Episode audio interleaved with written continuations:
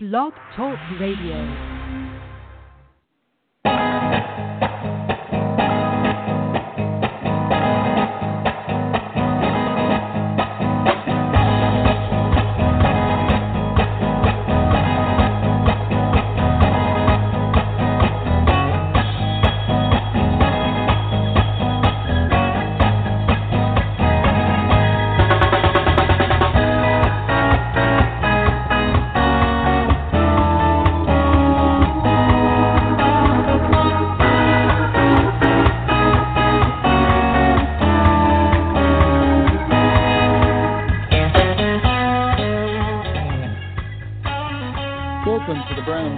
Press Show, part of the Book Speak Network. I'm your host, Tory Gates, author of the books Live from the Cafe and A Moment in the Sun. Coming of age, a dysfunctional family dynamic, and a deep sense of connection to something and someone not at first understood. Aubrey Worthington struggles in a world not of her own making. Whispers in the Alders is the debut released by H.A. Callum, who joins us today. Welcome aboard.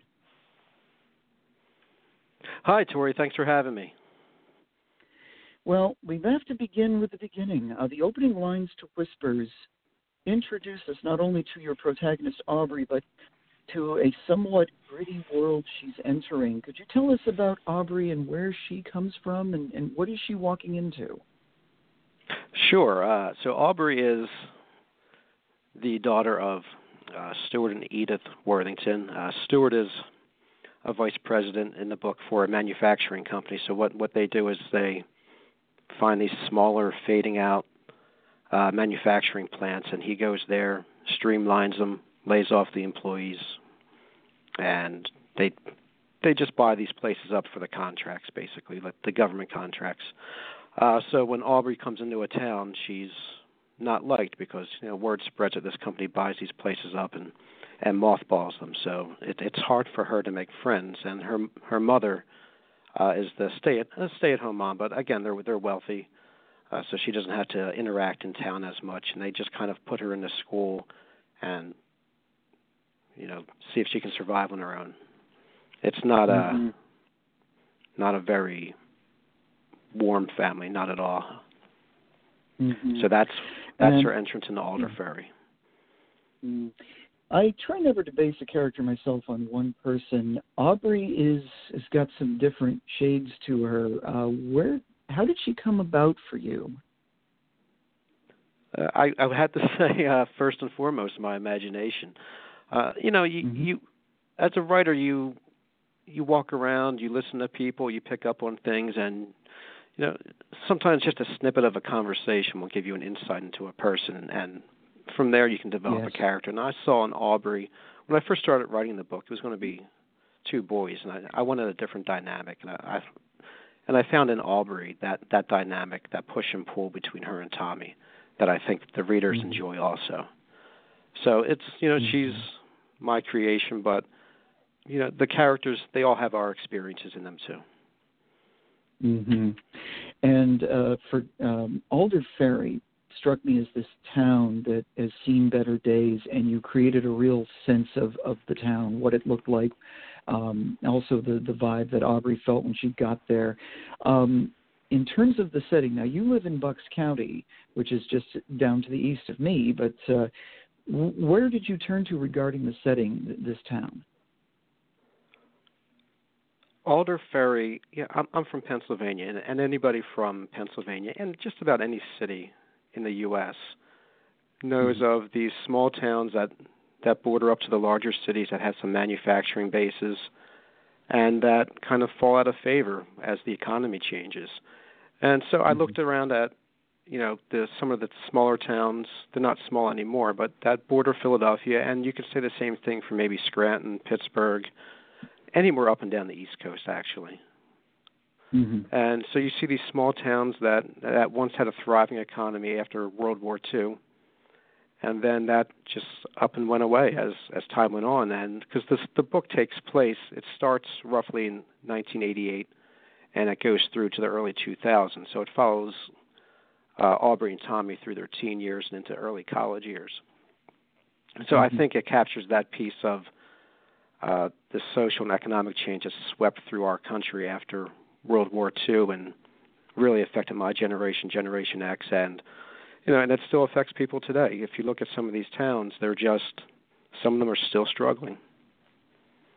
Yeah, and it seems like the so many of the towns just didn't weren't able to change with the times, or or for whatever for whatever reasons they're left like that. And I think I think that's one thing that anyone from Pennsylvania, or really, like you say, anywhere in the country, if you if you've ever been to a town, lived in a town like that, or were near one, you would know what that was like. And I, I, I saw that growing growing up in New England to some extent, and I saw it in my travels as well. So, but it really it, it does fit. Um, in terms of the parental units, let's get back to them. Stuart and Edith, they stand out for, without giving too much away, for real unlikability and uh, I'm just wondering where those where they came from because they seem to have a certain extremism for each one, and it's in a different direction. Sure, you know I, I don't want to give away too much either, but uh, oh, yeah, sure. I can give some background on, on both. and I got to apologize if if my voice goes in and out. I have a little bit of a cold, but uh, you might you might hear me sipping my tea in between. Uh, Understood. So Stuart and Edith come from very different backgrounds. Edith is the daughter of uh, a very wealthy set of parents. Uh, her dad was involved in manufacturing, and he sets up Stuart with a job after the two of them get married. I won't go into the details of their marriage without because that gives away some stuff in the book.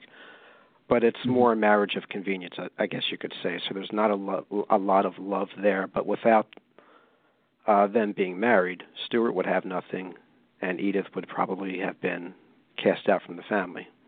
There's some mm-hmm. very deep religious undertones in the book that you know flow through American society, and I think their marriage captures that.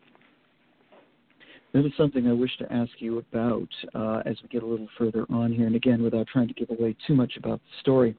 Um, one of I don't know if it's a metaphor, if that's the correct word for it, but the trees when when Aubrey is looking around her property and looking around this home, and those trees created something and was that something that just was it was it something that stood out in the creation in the process of this book? Was it was it trees? Was it something that you saw? Because that just seems to draw Aubrey and then it draws the reader in right behind her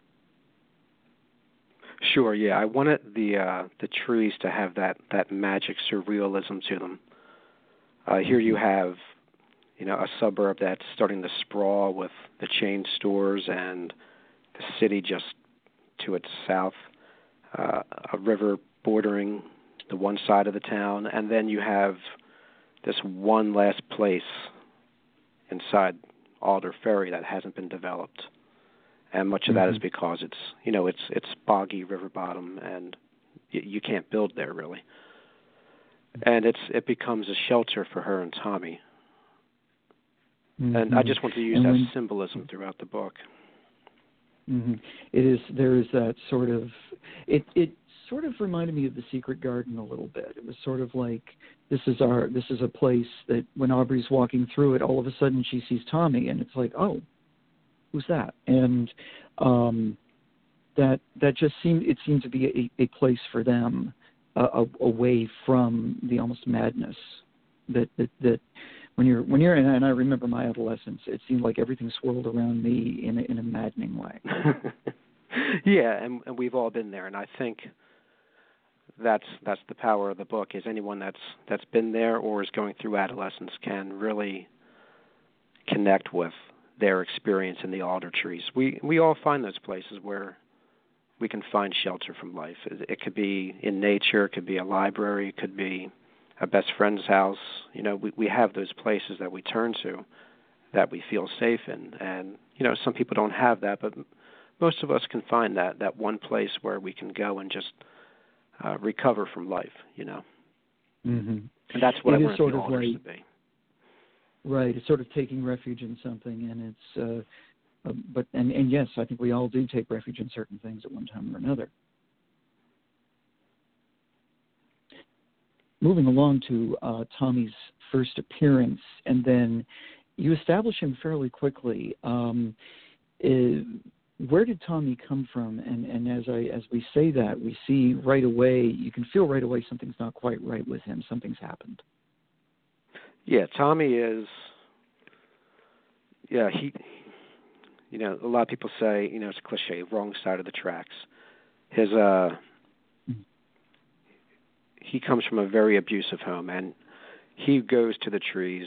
That's his escape, the alder trees, and he has his place there. And then, you know, we we meet him because uh, when when Aubrey's family moves into Alder Ferry, their house borders right against the the stand of alder trees. It's an old colonial. I base it on some of the old homes you see along the Delaware River in Pennsylvania, mm-hmm. some of the the grand old estates from the late 1700s.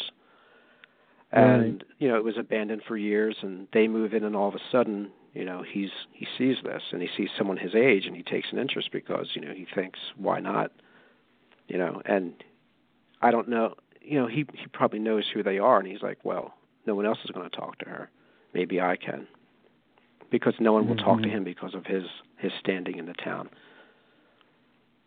hmm And that is an interesting part too. Is that um, it's not it's uh, one of uh, his relatives takes is, is is very active in the story, and um, that's it's sort of you were talking about how uh, the cities go down and how the you know how uh, Stuart's job is to basically rub a company out, and here comes uh, well it's it's basically one of Tommy's relatives who is a union leader, and it suddenly it's that sort of ignites the old battles between businesses and unions, only it's updated now. Yeah, I tried to do that. I think that would give some good tension, and I I didn't want it to feel like dated either. I mean, it's it's very easy to, you know, pit the corporate giant against the union boss, and you know that that gets tired after a while. I think in Whispers in the Alders, that's it's painted in a more realistic fashion, where it shows you know the daily struggle and sometimes both sides aren't right. Sometimes they both make very bad mistakes in how they deal with employees and, and the towns that they represent. And I think many people that would live in those areas would would uh would see that you know that mm-hmm. that tension that's always there. And it's not like it's played often in the media. It's it's not black and white. Mhm and i noticed that it's like different levels of tension that we talk about. And uh it there's the family dynamic. There's uh, from both families for both aubrey's and tommy's. Then we have this this business dynamic which is completely different. Was that a conscious effort? Did, did that come up, just come about in the process that was a conscious effort. Uh, you know, without without the the business side of it, Aubrey's family never would have appeared in Alder Ferry. So that that's kind of what brought them into the story, and then from there, everything else developed. The uh, you know the families, the characters, everything came out of their arrival in, into Alder Ferry, and with without the the business side of the story, I don't like you know it's not really business, but without that that angle, they wouldn't be there. Mm-hmm. So that that is what made the story happen. Mm-hmm. And uh, one other topic, we spoke of it very briefly a moment before. It's very much on people's minds right now and has been most of this year uh, in Pennsylvania. Uh, the Catholic Church, with uh, the abuse report that was just put out by the grand jury, and the previous mm-hmm. one for, for the Altoona Johnstown, uh, Johnstown Diocese. You also strike it that um, how close did you feel with that issue, if I may ask? I feel very close with that issue. I went to Catholic school for 12 years, so mm-hmm. I know people affected by that. I, mm-hmm. you know, belong. I'm no longer a practicing Catholic. That's a big part of it. Uh, but mm-hmm. at the mm-hmm. same time, I know there are some great there is some great work done by the Catholic Church, some great social justice issues. And yes. but this the the what has happened to so many children just that cannot be erased, and the cover up has.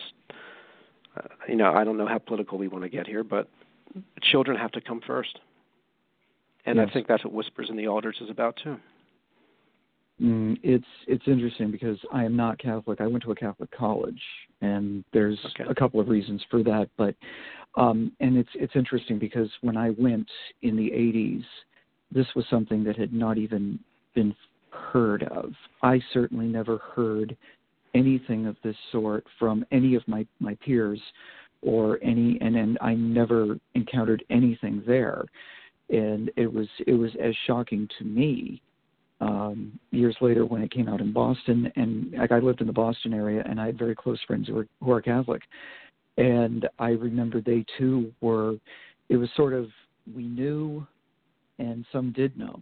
Some had some some direct experience and and others were just sort of like this was something we never wanted to talk about and now we've got no choice. We've got to. As you said the kids have to come first. Yeah and it, it's kind of amazing. Uh growing up being raised catholic in a catholic school that was an unspoken truth that was always there. People knew about it and it's it's mm. incredible that it stayed under the under the surface for as long as it did and mm-hmm. they they did a very good job at that. Well, it, it now seems to become the question of what happens after, it, what what happens during this process, and uh, I think we're a long way off. If I am, I'm afraid to say that before before there's any real resolution, I'm I'm afraid. Yeah, I, I think it's still a long way off too. The the uh, it, it's refreshing to see the legal system take a, a very close look at this, and it's going to be interesting to see what now, I know in the past the Catholic Church has moved problem priests out of the country, so it's going to be interesting to see if the Pope now will allow them to stand trial. That is going to be a very interesting question. It also becomes uh, a very interesting thing that I thought of when I was reading the initial. I had to, as part of my job, read some of this, and um, the Altoona Johnstown Diocese report in itself was well, I guess you could say it was bad enough having to read that, and I'm sensitive about this issue. And whether you're Catholic or not, I there's your there's your thing.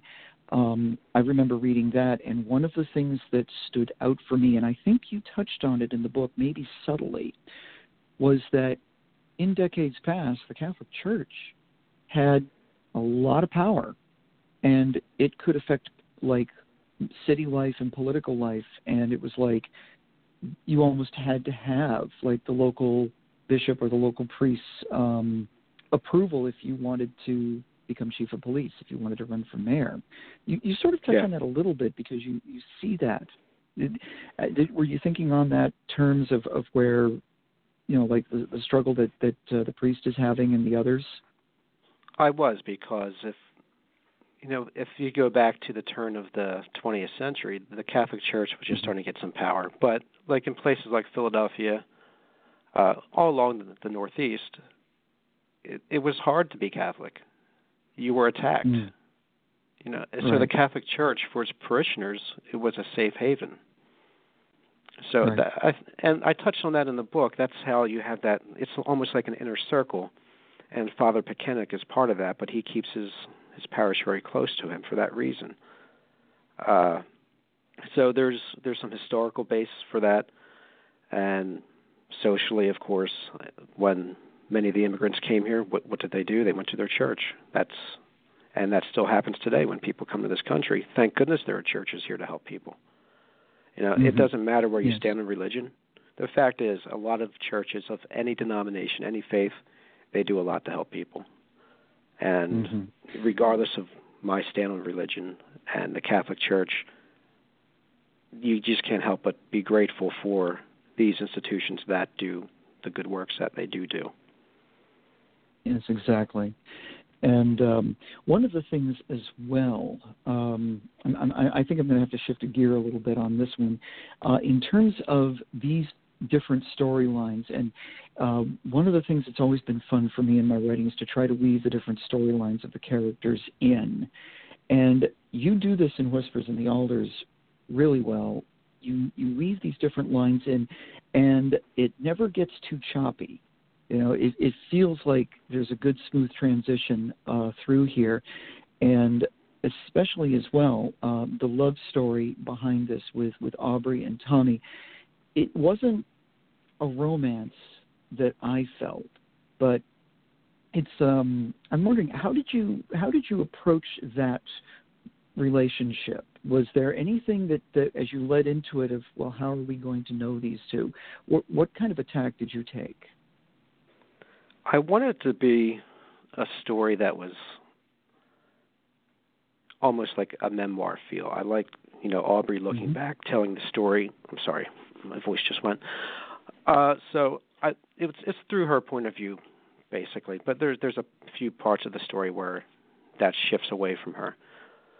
Uh, and I wanted to tell the story through the characters. So, and I didn't want to give away too much on each right away.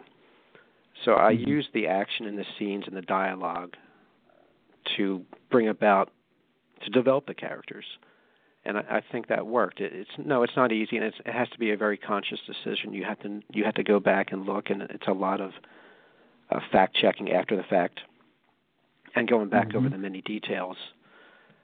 Because over the course of 300 pages, it's it's a lot to track, and you know, outlining helped with that. Mm-hmm. Um, do you think that Whispers right now reflects your style as it is? Is this a step forward from from earlier in your career? Do you think? It's uh, it's probably you know the the best representation of my style.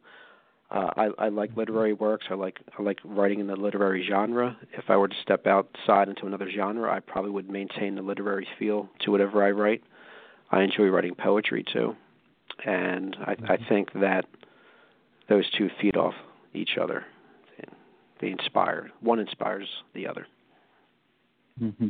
We're speaking with H.A. Callum. His debut for Brown Posey Books is Whispers in the Alders. And I wanted to ask uh, this question now, H.A. is um, I'm often myself asked how long it takes to write a book or a novel, and, and I tell them the truth. I tell them it takes months, sometimes years, to let a story work in my head before I can even begin to write. Take us back through the process of Whispers and, and where this began, and, and how did you think it through? The uh, I came up. I remembered a stand of alder trees from my mm-hmm. childhood, mm-hmm. and the catkins, and uh, I remember holding them and it's like, wow, this is, you know, as a kid, just being in nature was one of my favorite places to go. And it's like, well, there has to be a story around this. So I, was, I've been, I was kicking the uh, the idea of the story around in my mind. And like I said, uh, before Tommy and Aubrey, it wasn't going to be a boy and girl. It was going to be two guys that were friends. Mm-hmm. And I came up with the idea, and I wrote the first chapter and then it it took off from there. Right after that first chapter is when I decided to go to make Aubrey's character female, and I knew it would, it would be difficult to capture not only the female voice but a, a teenage female voice. But I'm I'm pretty happy with what readers have said. They they think I've I've gotten it down pretty good, and and that makes me happy as a writer, knowing that I was able to mm-hmm. capture her voice as well as I did. And you you don't know that until until people start reading it. And then well, once I, I once I had the premise. Yeah. Oh, go ahead. I'm sorry. No, no. I was just going to say I, I think you did. I, it it sounded a very genuine voice. Thank you. So then once I, you know, I I looked at. I always always enjoyed coming of age stories. I think they're some of the best stories out there, and I wanted to write something like that. And with with the alder trees and you know just like any of us you, you look around if you grow up in suburban america you see these places like quail run pheasant court there hasn't been a pheasant around in years but we still look back on these wild places that used to be in our backyard right yes. and that's what i want the alder trees to be that last wild place that that we have in our midst that sometimes we just don't appreciate Mm-hmm. and there's there too again harkens back to Pennsylvania. Now, uh, from looking at your history, you are from Bucks County, but you've also lived in other parts of the country, and that certainly must have um, fed into the imagination. It's sort of like it's, it's grist for the mill, but it's also it's also like sort of like the building blocks, isn't it? It is. It is. Uh, travel is always great to uh to, to meet new people, get some new ideas. I've I've been very fortunate to see a very large part of this country, and you don't understand how large this country is until you just get in the car and drive it. It's it's just mm-hmm. incredible, and the and the people and the places. I lived out west for many years, and just breathtaking scenery. The, the weather patterns. Mm-hmm. It, it's just when you move across this continent, it's just it's just so fascinating how the landscape and the weather change, and it, you just have to be grateful for that. Mm-hmm. And uh, I also know that you you lived in the American West. What what what parts of of the West did you live? I lived in the great state of Montana. Oh wow. Not far from uh, Yellowstone National Park. Mhm. And that uh, and I have not been there so for those who have not, you know, you only see pictures or you see it on television, but it's like to be there is the thing, isn't it? To be there is the thing because a picture never does it total justice. It's uh, it's Glacier National Park. I think is one of the gems in our national park service. It's just it's gorgeous, and there's so many other sites like that across the West. I've I've driven through much of the West and and even here on the East Coast. Uh, it's like I said, we have it's so amazing that we can set these places aside and just just cherish them and enjoy them. Mm-hmm. They're inspirational. Well, it is hopeful that we can keep. Yes, yes, indeed. Well, I grew up in Vermont, so I had um, a lot to uh, to look at in just in a very small state comparatively. But uh, th- that was something, and I've spent most of. I mean, I spent most of my life in New England, so it was, um, and it's a place I still love to go back to for vacation or for whatever, but also to see my family. And it does the same thing for me. You go back and you look at it and you remember things that you don't see quite so much of, I guess. Sure. And Yeah. yeah, this Now- is the time of year to be in New. England, right? Oh, oh yes. yes, the leaves turning and um, and all of that, and uh, I only got to see a little bit of it uh, on my vacation recently, but uh, it it doesn't change. Uh, the, the colors remain as vibrant, and everything everything about the place, you know, the people may change, but I guess I guess you could say where we've been or where we came from, it, it doesn't change completely, does it? No, and I think when when we write, we take into account that places have character and they have history, and humans are a part of that. But yeah, I mean, sometimes uh, you know when when I write, I can I can look at a place, it can almost feel like another person in the room with me. Oh. Well, let's talk about what really were your early inspirations. Like, what was your exposure like growing up uh, in terms of books, in terms of reading? What did you gravitate to? I would pick up anything I could find. So I did not come from a very literary family. Uh, Mhm. So, but some some of my earliest books were, of course, any of the uh, any of the classics. Uh, the school library had a lot of old books, so I would I would pick those up. Uh, I loved the Sherlock Holmes stories as a kid. Mm-hmm. I read Lord Lord of, Lord of the Flies when I was probably ten. To Kill a Mockingbird, of course, that's still my favorite to this day. Mm-hmm. Uh, you, and you name it. And as I got older, that that uh, that expanded, of course. Uh, I love uh, Toni Morrison is still probably my favorite American author, and I was very lucky in Mhm. college to have a professor that was a founding member of the Toni Morrison Society. So it was it was great to have that perspective from from a, from a professor that that knew Toni Morrison and knew her works very well, and just to get that education on on how she wrote her books.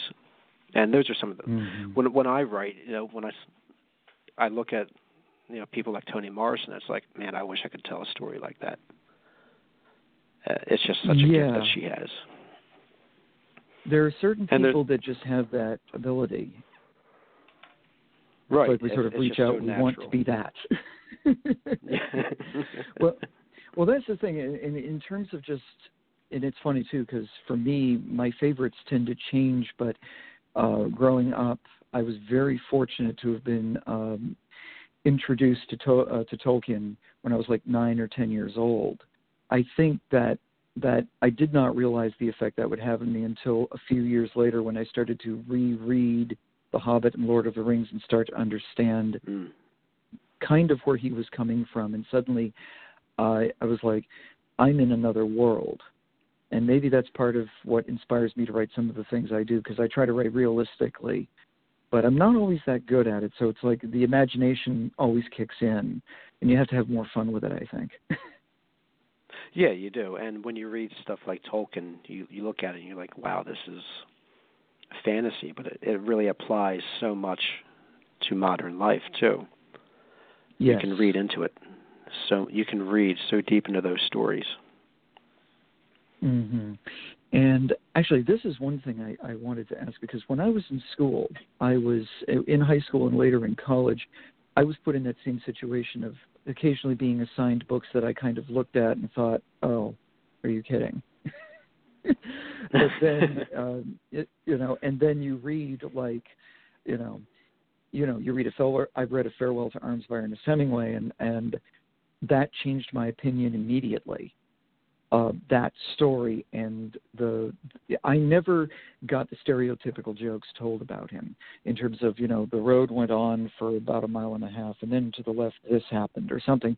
There was a real story there. That was a really that was a stunning story when you're only like 14 or 15 and you read that, and suddenly the door opens to another avenue of style and and ability.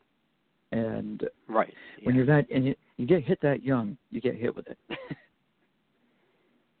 Yeah, and uh, you know, I was I was just lucky to pick up the books that I did, and I I just loved reading from a very very early age. So it was, I, I'm sure I was reading ahead of my my age bracket, but I, mm-hmm. I, I mean, books teach us things that sometimes we don't learn from other people, or that other people just can't teach us or fail to teach us. So, and it's it's a safe place, I feel, yes. and it it opens up minds too.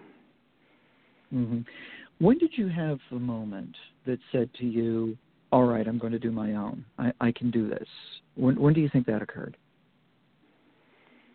I, I think it occurred a long time ago, but uh, life happens, and I, I put off writing. I, I started writing many years ago, but I just I got away mm-hmm. from it, and just picking up books and reading. I, I've always read books, so I just I came to the point when I started Whispers in the Alders. I was like, yeah, I can do this.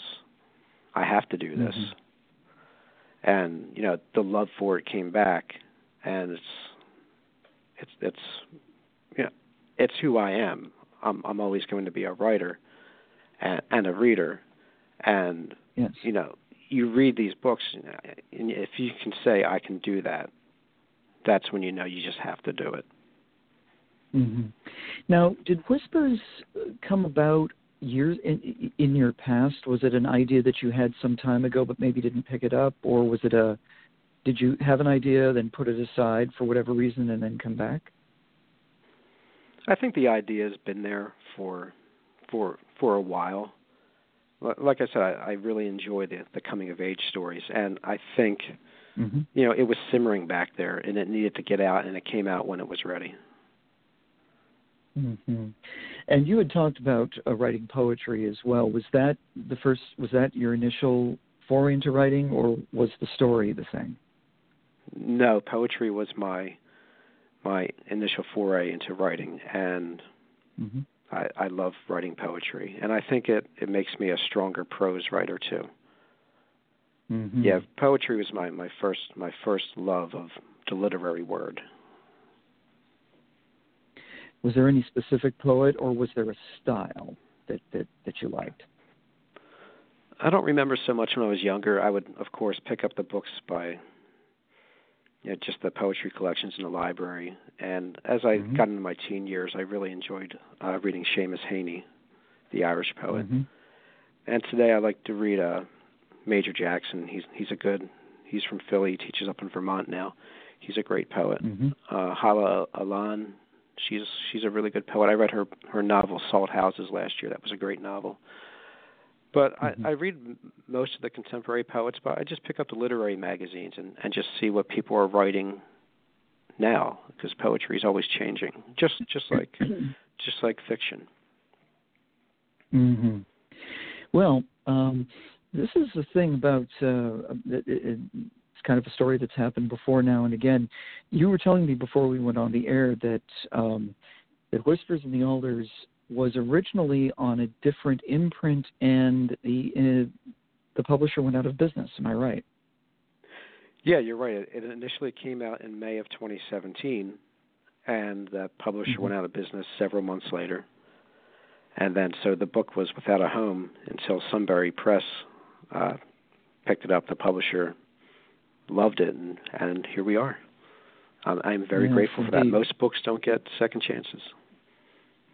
Well, that's the thing. Uh, sometimes they just it, they just disappear, but you were fortunate to keep your rights and uh, to be able to move it. Um, in terms of getting signed, that is another thing that I am often asked about: is how did you do it, or how did you get there? And I had a fortunate situation of of self-publishing my first book, Parasite Girls, and then just meeting the right person who opened a door for me. So there was a bit of luck there, but how about you in terms of in terms of getting signed? How difficult was it to find that first publisher? What uh, what kind of uh, avenues did you take? It it wasn't you know it, it was it was hard. I, I queried for a long time, and when I initially wrote it, I I didn't know if it would get published. I didn't write it to get it published. I just wrote it to write it because I just wanted to mm-hmm. write the story. And then when I finished mm-hmm. it, I realized I had something, and some people that looked at a few of the chapters said you should submit this. So so I did. The uh, the Twitter pitch parties were great. Uh, it's a great way to meet agents and and and publishers, and that that's how I met my first publisher. Tell and me then a when they about went out, the pitch. I don't mean to interrupt. Tell me about the pitch no, party ahead. a little bit. Uh, the pit, what is a Twitter pitch party? Because I mean, I'm on Twitter, but what did the what was the pitch party like, and how did it work? What it is, you you you put like a, a short blurb about your book out there. Then you, you put the appropriate hashtag with the with the age level, with the genre, and with the the mm-hmm. hashtag for the the pitch party. There's there's there's several of them. Mm-hmm. There's like Pit Mad, Pitch Madness. There's a bunch of them. And if one of the mm-hmm. agents clicks like on on your tweet, that's an invitation to to query them. Oh. So this is interesting because I do promote some things on Twitter, and I, I have some some friends who definitely do. But that was that is I have learned something new. I appreciate that. But yeah, yeah. Um, then there's that, and um, in terms of feedback, another thing that's been very hard uh, from agents or you know prospective agents or publishers is to get feedback. Did you get any initial feedback while you were in the process of finding the publisher? Did anyone take the time to tell you what they thought of Whispers, or they thought you might need work, that kind of thing? I did, and whenever an agent would take the time to do that, I would, you know, I would really consider what they said and, and incorporate those into my edits. And I, publishing is not an easy business, and it's mm-hmm. querying is not is not easy either. But what I think a lot of writers fail to recognize is that these agents have a lot of work, and they are getting mm-hmm. hundreds, if not thousands, of these a week. So you can you can't expect a personalized response all the time, and you can't take it personally, and you can't get angry yes, if they don't. True. That is very true. There's uh, there's a lot of do's and don'ts and a lot of etiquette involved, and there's a lot of professionalism that that right. many writers perhaps don't understand until they've they've had that first um, encounter. And um, sometimes, you know, it is true. I mean, I, I forget the figure. I believe it was that that larger agents get thousands of queries or pitch ideas in a year, and they may only have the time or the resource to take maybe one or two new clients a year. Right, if, and if you if you figure each query, let's say, has at least ten sample pages. Yep. That adds up. Yeah, well, if you can, that is, if you can get somebody to even say to you, "I want X number of pages," and uh, you you feel like, you know, for me, it was like when on a couple of attempts, when somebody got back to me and said, "I want to see the first 50 pages," and I'm like, "Oh, wow!" And you just hope that those 50 are, are as much of a grab as the initial as the initial idea. yeah, that that and that's a challenge, but at the same time, you don't want to go and make that first 50 shine and forget about the rest of it. Precisely. So, well, I, for certain. The good thing. Yeah, go ahead. If I could just say, for writers out there, when you query, if you get a no, it doesn't mean they mm-hmm. forget you either if you're professional and if you make a, a great query, even if it's a, a decline, they'll remember a good query, and they'll remember your name if you query them again on another project. So I, part of the query process is building those relationships. So uh, writers need to keep that in mind, especially on social media. Mm-hmm. And that's the thing of um, is to establish the relationship, but also then the query letter for some of us, that's almost like I liken it to to writing a job interview letter or to write that that letter that you have to write. And that can be daunting. That can be even a little frightening. Yeah query letters are very daunting. They're they are the exact opposite almost of the creative write, writing process. Uh, so when you when you mm-hmm. do your first one and then I did a few and then I looked at some some samples a friend had sent me. It's like well, this this is boring mm-hmm. and then she said well you know what this that's what they want to see you just got to lay it out there a, B, C, D. And I did, and I started getting results. So, you know, I, I'm very happy when other writers reach out for help. I'll, I'll give them suggestions on their query letters, and you know, it's I like to work with other writers, but it's a very technical aspect of of the writing of the writing life of getting your work out there and getting it noticed. Mm-hmm, exactly. Well, you've certainly gotten off to a pretty decent start with Whispers. Um, we noticed that, uh, well, first of all, you already topped the Brown Posey Press charts immediately, and sometimes that happens, sometimes it doesn't. But uh, also, we were talking a little bit before we went on about Goodreads and about um, all of the you know the different uh, social media sites for re- uh, for readers now. Uh, BookBub is probably another one. Um, it looks like you you landed uh, the attention of some people who are pretty serious readers, and it's uh, this one here. Um, I don't know if if that is the correct pronunciation of this person's name, Arya uh, for Readers' Favorite wrote a fantastic thing uh, for you, and that must just make you feel incredible. Yeah, it's always good to get that that recognition from from someone that's a professional reader, and and from from readers too. The uh, know, when you get a review from someone, it's you know it's it's gratifying to have your work you know respected like that and it's also great to get the feedback. I enjoy the critical reviews as well as as the I love your book reviews. That they all mm-hmm. help. You know, a, a review does two things: it boosts your confidence, and it boosts your writing. And that's what the critical mm-hmm. reviews do. I, I don't I don't mind a, a four star review. That those don't bother mm-hmm. me because they're genuine, and that's that's all you can ask for as a writer and that's that's what you hope for too when you see when you see reviews. And um, the another thing that we can tell the reader or the prospective writer especially is that just because somebody docked you a star or two does not mean you are a bad writer. Right. It no it does not mean. And some of the and a good reviewer will will let let the author know that you know maybe it's not in their genre. It's not the writing may be technical, technically fine and sound, but it may just not be the style of book they enjoy reading. And a good reviewer will do that. And a good reviewer won't pass, won't post a bad review if it's if it's something that's more in the personal lines like that. Right. And I've built some well, great relationships with reviewers, so that they are. Oh, good. You know, writers need to take them into consideration. They read a lot of books, and they do it for no money. So remember that very true. Well, um, I guess the next thing to ask for you is is what is next. Um, I understand you're going to have you're going to do the same thing we all do. You're going to get out and do uh, some of the book signings and events like that. Where can people find you? Well, I was at the Bucks County Book Fest a couple of weeks ago in Doylestown. That was that was amazing.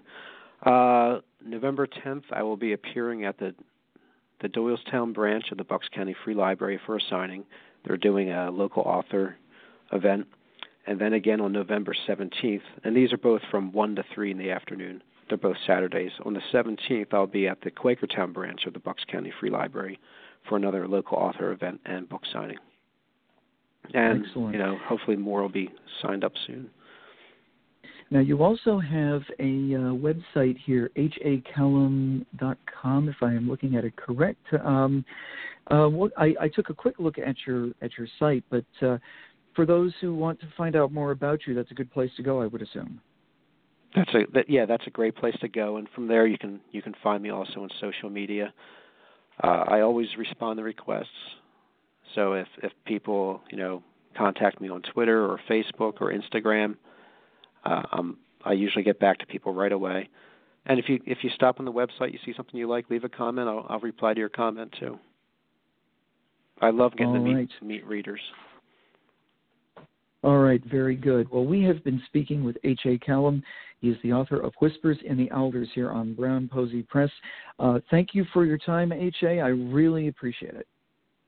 Tory, thank you for having me. I, I really appreciate this. This was a great time. All right, thank you.